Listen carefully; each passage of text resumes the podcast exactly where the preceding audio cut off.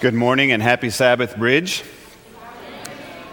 I'm very happy to be here with you this morning. I want to let you know that yesterday I got a text from Pastor Bernie, and he said, I'm sorry I'm not there, but I'm praying for you. And by extension, he's praying for you today as well. So you're in his thoughts as we uh, go through our service today. What I'd like to share with you today is a sermon entitled Good Enough.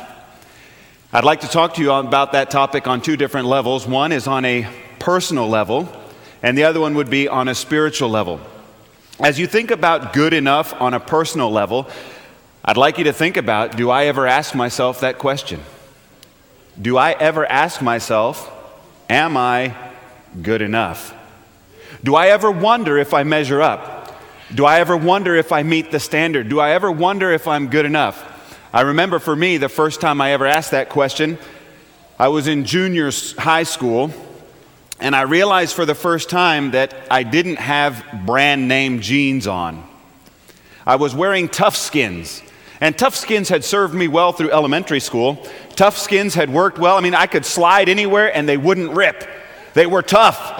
But when I got to junior high, I didn't have a little red tag on my pocket that said Levi. And all of a sudden, I wasn't good enough.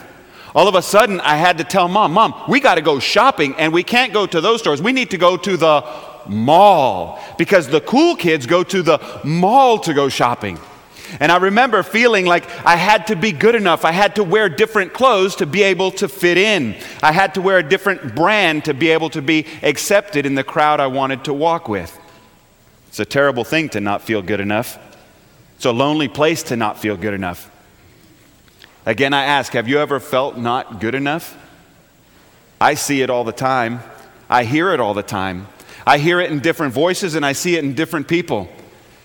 I get the sense that someone feels they're not good enough when you watch a young high school kid leave the cars, you drop them off, and they walk in and wonder, are kids going to like me? Or they wonder things like, I wish my hair was darker. I wish my hair was lighter. I wish my legs were skinnier. I wish they were thicker. I wish I was stronger. I wish I wasn't this. I wish I wasn't that. If only I was this, if only I wasn't that, I would feel good enough. I see it in young adults when they wonder, Am I going to ever find a spouse? Good night. I'm 25, I'm 30, and I still don't, I have never met the one. Am I likable? Am I lovely? Is anyone ever going to want me? Am I good enough to be considered a spouse to someone? I see it in people who are in their mid 40s. It's time for a promotion, but they get passed by. It's time to go to the next level, but I'm stuck at the same level. And then I see someone get promoted ahead of me, and in my own mind, I compare them to myself, and I'm pretty sure that I'm better than they are. But for some reason, they got the job and I didn't. So self doubt creeps in, and I start to wonder Am I good enough? Have you ever been in that haunting place? That haunting place where you wonder if you measure up, if you're good enough. It's not a fun place to be, but many of us find ourselves there at different times. I invite you to the Old Testament, the book of Genesis. There's a woman who got stuck in this trap of wondering if she's good enough. I'm in the book of Genesis, I'm in chapter 29. In Genesis, you find a story about a guy whose name is Jacob. And if you know anything about Jacob, he's born, and when he's born, his parents give him the name Jacob, and it means he deceives. His name is the deceiver. How would you like to be called every time to come in from play, every time to come eat dinner? Deceiver, come on, it's time to go. Hey, you're the one that deceives. Let's go get this, let's go do that. That's his name. He's the deceiver. And if you remember the story of Jacob well from the Old Testament, Jacob is this character who, who just finished deceiving his dad so he could get the birthright of the firstborn, his older brother Esau. And to make it worse, mom helped him to trick dad. She cooks him the food, she helps put the goat skin on him to give the appearance that he smells like and he found game like his older brother. But he's neither one. He's not a hunter and he's not a hairy man. And you find him running from his brother. You find him meeting God as he puts his head on a rock in that stairway to heaven going up and down. God appears to him. And this is where we find that passage Surely the presence of the Lord was here, and I was unaware of it. Jacob realizes that even as the deceiver, even as the one who's not following God's path, God still pursues him. It's an important lesson for us. And then Jacob's wandering one day to a well. And at the well, he asks the other shepherds there, and this is where we come to in Genesis 29. The other shepherds are watering their sheep. And, she- and Jacob asks what's going on. And they tell him, hey, that girl that's about to come, her name is Leah. She's a shepherdess. Her father is Laban. All of a sudden, Laban, that's my relative. And he gets excited. And he goes and he finds out that as Leah comes in, the shepherdess comes in, I'm sorry, as they, as they come in as the shepherdess, she comes to him, and all of a sudden he's like, I'm sorry, it's Rachel that comes to him. Rachel comes as the shepherdess, and it's love at first sight. This second sister, Rachel, is the one that Jacob's heart goes out to. And Jacob goes home with Rachel. He meets the family. His uncle and he embrace, and it's all a happy party. And Jacob is convinced that Leah is the girl of his dreams. I'm sorry, Rachel is the girl of his dreams. And Rachel is the one that Jacob loves. And it doesn't take long before Laban says, I see something going on here. And so they make a deal. Jacob says to Laban, his uncle, I will work for you for seven years, and you will give me the bride, Rachel, the one that I love. If you want to use Bible talk, it says Rachel was lovely in form and beautiful, Leah had weak eyes. Do you think there's any, I wonder if I'm good enough? I'm the firstborn sister, but here comes this relative who wants to get married, and he overlooks me and he picks my sister. And my dad gives his sister to me, so they promise that they will be married. But then, if you follow the story carefully, if you follow what happens in, in Genesis 29 32, the story takes an interesting twist. Because all of a sudden, not only was there something that happened, now even it gets worse. What happened was on the wedding night, Laban, the father, brings a daughter in, and he brings the daughter in to Jacob, the husband, the groom, and they spend the night together. And in the morning, Jacob wakes up and he realizes, oh, I just spent the night with Leah, but I'm in love with Rachel, and I committed to marry Rachel. And so then the drama gets even more intense as all of a sudden, Jacob, who loves Rachel, now slept with Leah, the sister. And then the father has the kindness to say, Spend the rest of the wedding week with Leah, the one you don't love, and then we'll talk about giving you Rachel, the one that you do love. Do you think there's any hurt going on? Do you think there's any wondering, am I good enough? What do you think Rachel thinks as night after night the man that she loves sleeps with who should be her husband? And how would you feel if you're Leah who knows that the only reason this man is with you and sleeping with you is because your father tricked him into it. But he doesn't love you, he's never been attracted to you, he doesn't desire you like you dreamt you would be desired. And so then, as we come down in the story, it gets worse because now not only can Rachel not have children, but Leah all of a sudden is having babies and sons at that which was a big deal. This is our verse finally. I know it's flashed a couple times on the screen. Genesis 29 32. Leah became pregnant and gave birth to a son.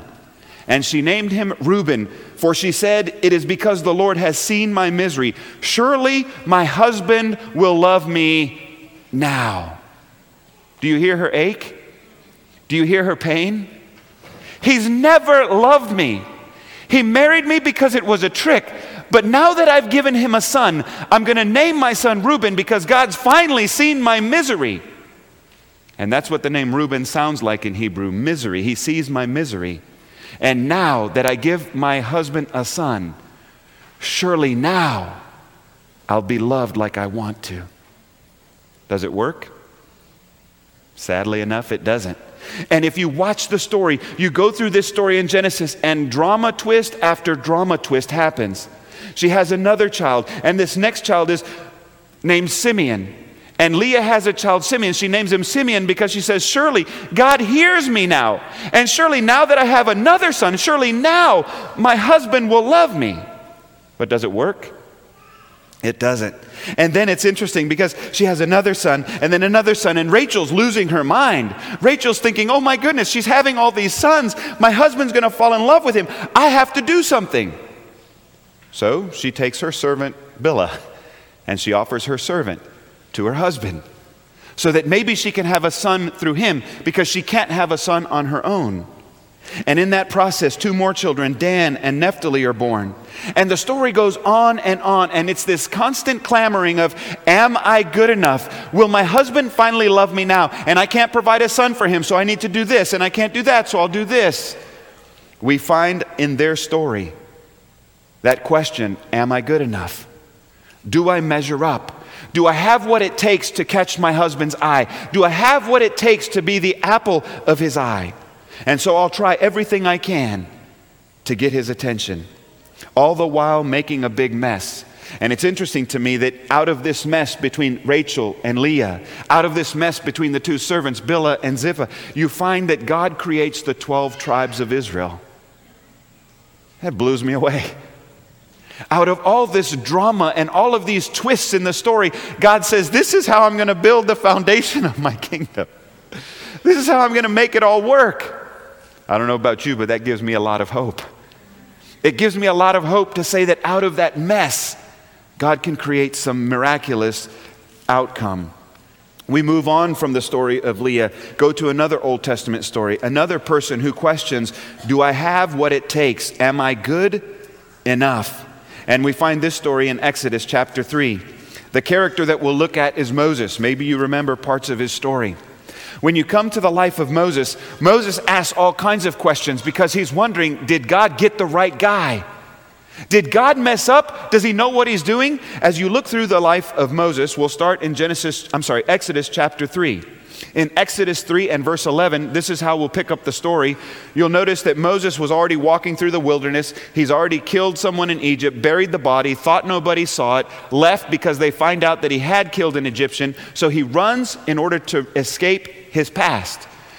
He finds a shepherd again, interestingly enough. He marries someone, he works as Jethro, as a shepherd, and for 40 years he spends out there in the wilderness waiting to see what God's going to do next. As he's walking one day, he sees a burning bush. He comes closer, he takes off his shoes. The Lord tells him, You're standing on holy ground. Moses and God start to talk in a conversation. And this is where we'll pick up that conversation in Exodus chapter 3 and verse 11. But Moses said to God, Who am I that I should go to Pharaoh and bring the Israelites out of Egypt? Moses' first question is I don't think I'm important enough to be the one. I don't think I'm your guy. Who am I to do this mission to go rescue Israel, to rescue your people, God? And you go through to the next part of the story in verse 13. Moses again talking with God, he says, Moses said to God, Suppose I go to the Israelites and say to them, The God of your fathers has sent me to you. And they ask me, What's his name? Then what should I tell them? It's almost like he moves from who am I to really do this to God, wait, who are you? How am I really going to know that you're the one that sent me? What should I call you? How should I refer to you? I, I, don't have all the necessary information. I don't have the necessary tools. Give me more. And you go on to 4, chapter 4 and verse 1. And Moses again comes with his objection. God says, Moses, you're the one I want to lead my people. And Moses responds in 4 1. Moses answered, What if they don't believe me? What if they don't listen to me and say, No, the Lord didn't really appear to you? He starts to have doubts. He starts to wonder, God, I don't think I'm the one. God says, No, you're the one. No, God, I'm not. Jump over to verse 10. Moses still trying to get out of this deal. Moses said to the Lord, Oh Lord, I have never been eloquent, neither in the past nor since you have spoken to your servant. I'm slow of speech and I'm slow of tongue. I'm inadequate, God. I'm not the one. I'm not good enough. I can't even talk. Do you sense any questioning in Moses' heart? Am I good enough? Are you sure you got the right guy, God? And then to make sure that God gets the picture, watch what he says in chapter 4 and verse 13. But Moses said, Oh Lord, please send someone else to do it. I'm not the one, God. I'm not good enough. Don't you get it? I've tried to tell you over and over, but I'm not the one. What do you do when you don't feel good enough? What do you do when you wonder if you've got what it takes? What do you do when your doubts, your insecurities, your fears, whatever it is, comes so much into your head that you think that there's no way to go forward? Have you ever been in a place like that? Have you ever wondered to yourself, Am I good enough?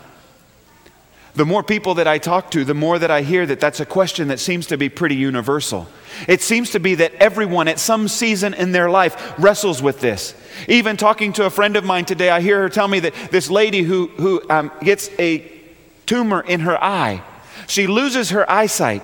This is a woman who believes in the Bible, a woman who studies her Bible, a woman who has a relationship with God. And yet, when the tumor comes, the first thought in her head is, I think, I think I should have been a better mom.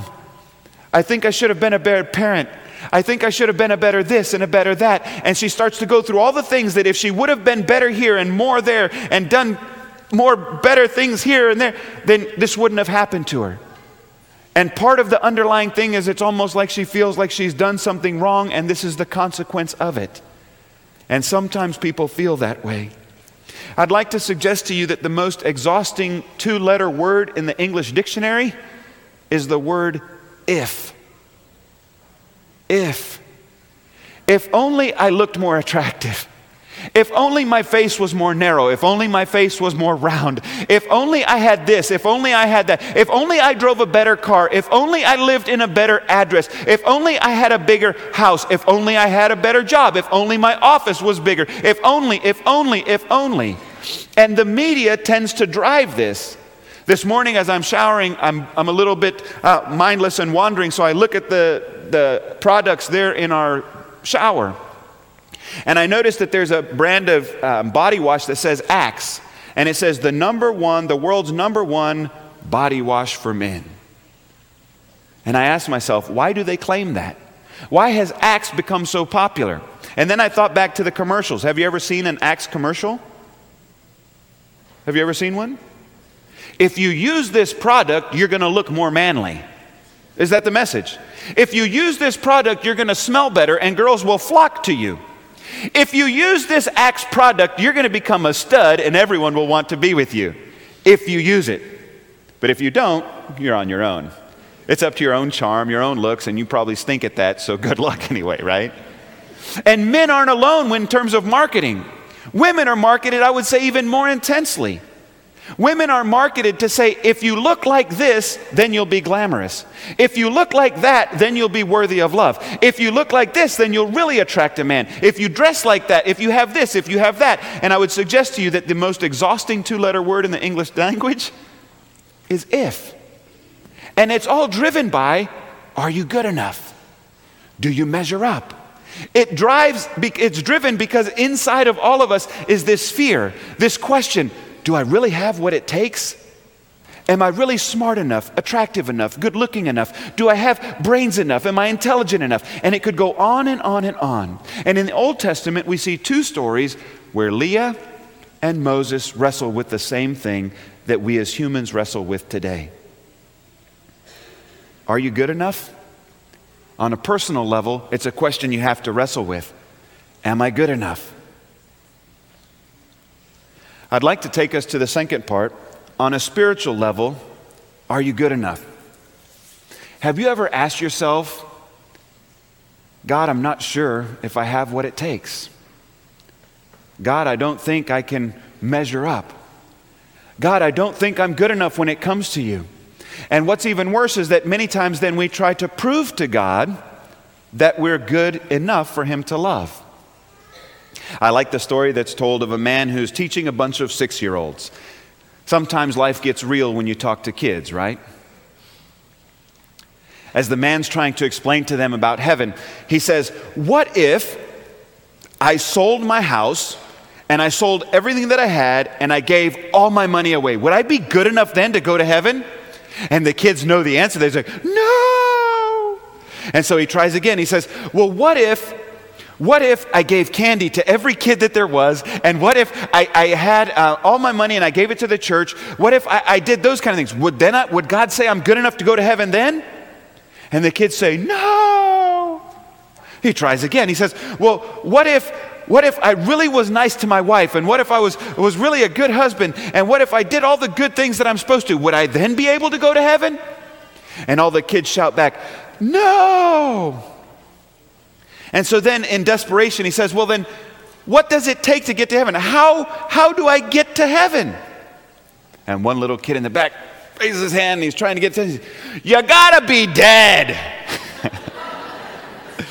he figured it out, right? What's the way you get to heaven? You gotta be dead. And I think some of us sometimes wrestle with this and we wonder, what does good enough look like? Because we're not dead yet, right? So we wrestle with, what does good enough look like? What does it look like in God's eyes for me to be good enough to get to go to heaven? And so we try many things. We'll let our conscience kind of be our guide. We'll, we'll, we'll say, well, as I look at my own life, I'm, I'm not that bad of a person. I mean, other people are worse than I am, right? Have you ever done that? Have you ever tried to tell God, well, when, when you look at me, God, I'm not as bad as, and usually we have somebody in mind, right? And I'm not as bad as them, so God, I'm sure there's a place for me in heaven because I'm, I'm not that bad. Sometimes we even avoid using the word good. We say, I'm not that bad. I'd like to suggest to you that sometimes our conscience, which is a tricky thing, because our conscience is good at telling us when we're wrong, but it's not very affirming when we get things right. And so we, we have a gap between this conscience and, and where we are in terms of a reality picture with God. I like the story that one pastor tells of, of a girl that he goes through high school with. They graduate, go their own ways. A few years later, he bumps into her. Last he knew, she was on her way up north because she wanted to go move in with a guy and live with him, and it seemed like the right thing to do at the time, right? So 20 years go by, and they finally meet up again at some reunion. And as they meet up, he sees this girl. And as he meets her, he talks to her and he, he's starting to ask, How's your life? What's it been like? I mean, last I knew you were headed north, and how'd that work out? And in shame, she tells her story of how that was the worst decision she could have ever made. It seemed right at the time, but as she looked back, she's like, I should have never done that. And she starts to use the S word to describe what happened. She's like, I'm pretty sure I sinned against God. I'm pretty sure that God wasn't happy with that. And she goes on to tell the story of now I have a daughter, she's 14, and, and I'm going to try to teach her to live better than I did because the decision I made was a bad one. It's an interesting thing. At 21, her conscience told her, This is the right thing to do, go for it. But at 40, she sees life differently. And her conscience tells her what you did wasn't a good thing. I'm suggesting that our conscience isn't always the best barometer of whether or not we should do something. I'm going to suggest that there's something higher than that, and that comes from God and the scriptures.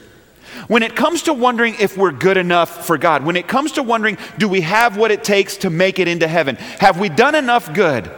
Sometimes we might even think of the scale of, have I done more good than bad? And if I tip the scales just enough, is, is, it one act of kindness more than bad? Is it five acts of kindness more? I mean, how many acts does it take to tip the scale in my favor? What do I need to do to really make it to the other side?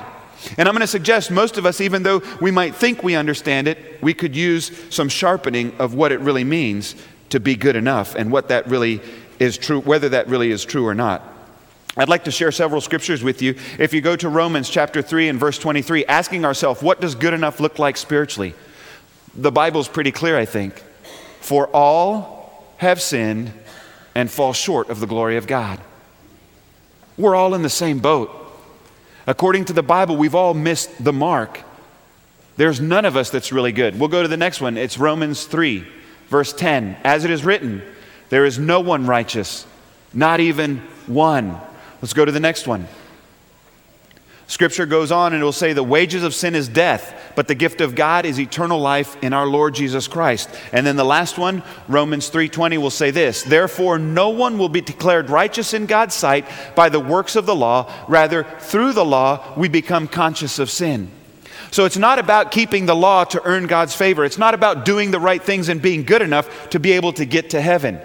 The truth is no one will reach God or heaven by being good. The sooner we embrace this fact, the more freedom we'll find in our Christian experience. That being good enough is never going to happen. You and I could never be good enough, even two lifetimes, three lifetimes, four. It never would work. We would never get to the place where we could say, God, all of my good measures up high enough, so you have to let me into heaven. None of us can say that to God because none of us will ever be good enough to go. The Pharisees tried it. And if you go to Matthew chapter 5 and verse 20, the Pharisees have this is what the scriptures say about the Pharisees. For I tell you that unless your righteousness surpasses that of the Pharisees and the teachers of the law, you will certainly not enter the kingdom of heaven.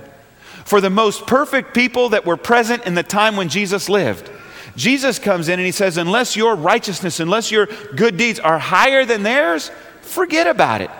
This one statement caused a lot of people to say, Then there's no hope for me. I've got no chance because I can't be better than they are. I can't be better than those Pharisees. There's no way. And you go on, there's another guy who gives us other insight into whether or not it's our good deeds that measure up to something for God. If you go to the book of Luke, Luke chapter 23 and verses 39 to 41, this is the story of the thief on the cross. And the thief on the cross is someone who, as he goes through the end of his life, he's there hanging on the cross. And look at this if you have your scriptures with you. Luke 23 and verses 39 to 41. This is what's happening. Jesus is on the cross, the two thieves are on his side. One of them is mocking Jesus. The other one, this is what he says one of the criminals hung there, hurled insults at him, saying, Aren't you the Christ? Save yourself and us. But the other criminal rebuked him, Don't you fear God? Since you are under the same sentence, we are punished justly, for we are getting what our deeds deserve. But this man has done nothing wrong. The thief on the cross has no time to say, God, if you save me, I'll become a missionary. God, if you save me, I'll go to a foreign land. God, if you'll save me, I promise I'll do better. I'll try harder. If you just get me out of this predicament, I'll make it right, God. In this case, he has no time left. The clock is expiring. He has no time to do anything good. But if you notice the story at the end, Jesus' promise to him is I promise you that today, as I give you this promise, I promise you today, you will be with me in paradise. In Jesus' economy, being good enough never counts. In Jesus' economy, we can never be good enough. And I would suggest to you that this most exhausting two letter word appears again. This most exhausting two letter word appears where it's if. If only I go to church, and if only I pay my tithe, and if only I keep all the commandments, and if only I do all these things, and if only I serve people, and we can have a long, long, long, long, long list of ifs. And God rescues us from the ifs. God rescues us by saying, It's not up to what you do, it matters what I've already done. The good news is that heaven isn't for good enough people. The good news is that heaven is for forgiven people. Heaven is ours because God forgives. Heaven is ours because God extends forgiveness to us. One author says this he says, People choose religion like they pick ice cream. They pick what they like, what suits their taste, what's comfortable, what sounds good, what tastes good. But that's not the issue. When it comes to religion, what we need to ask is what's true. And the truth is that the only way anyone will ever go to heaven is because we're forgiven. Not because we have to measure up, not because we have to jump through hoops and accomplish certain things. Our only hope has always been and always will be Jesus. Romans chapter 8 and verses 3 and 4. As we wind down, Romans chapter 8 and verses 3 and 4. This is what the scriptures say For what the law was powerless to do, in that it was weakened by sinful nature, God did by sending his own Son in the likeness of sinful man to be a sin offering. And so he condemned sin in sinful man in order that the righteous requirements of the law might be fully met in us, who do not live according to the sinful nature, but according to the Spirit. Christianity's basic tenet is this man sinned, and someone had to die. So God stepped in and sent his son to die. Instead of going with fairness, Jesus offers forgiveness. Instead of going with justice, we are given mercy and grace. And so when it comes to the question of, am I good enough? The only answer spiritually is no. and I never will be, and God never asks me to be. Jesus is the only one who has ever been and ever will be good enough. And us being forgiven by Jesus is what gives us our right to go to heaven. I'll suggest these three things for us as where do we go from here? I would suggest that we focus more on the inside than on the outside. That we focus more on the character that God's developing inside of us and who God tells us we are through Scripture than looking at the external and wondering if we measure up. This fits for both on the personal level and the spiritual level. We could spend a lifetime striving to get the approval and acceptance of others or God and always come up short. But we need to let God work on us on the inside. A second thing, we need to think about what we think about. We need to ask ourselves are the thoughts that I have in my head the thoughts that God would want me to have? Are the thoughts about myself, about always trying to measure up? Are the thoughts that I have about my spiritual life, about never reaching that level of perfection that I think I have to attain? I need to think about what I think about and ask myself, are my thoughts really taking me where God wants me to go? And the third and final thing is I suggest that we attack Satan's lies with the Word of God that we attack Satan's lies about who we are on a personal level and who we are on a spiritual level with what the Word of God says. That we would remember scriptures like Isaiah 49 16 that say, I have inscribed you and engraved you in the palms of my hands. That Jesus, there's not a day or a moment that goes by that he doesn't see his hands and remember us and want his grace and mercy to cover us. That we would remember a psalm like 139, verses 13 and 14, that say, I am fearfully and wonderfully made. That I am a unique, one of a kind, original masterpiece from the hand of God. There's no one like me. I am valuable and worthy in his eyes. If you've ever asked yourself, Am I good enough? If you've, if you've ever asked yourself, Does God think I'm good enough?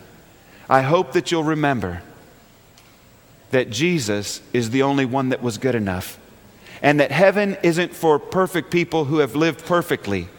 Heaven is for perfectly forgiven people who have been given mercy and grace by Jesus Christ.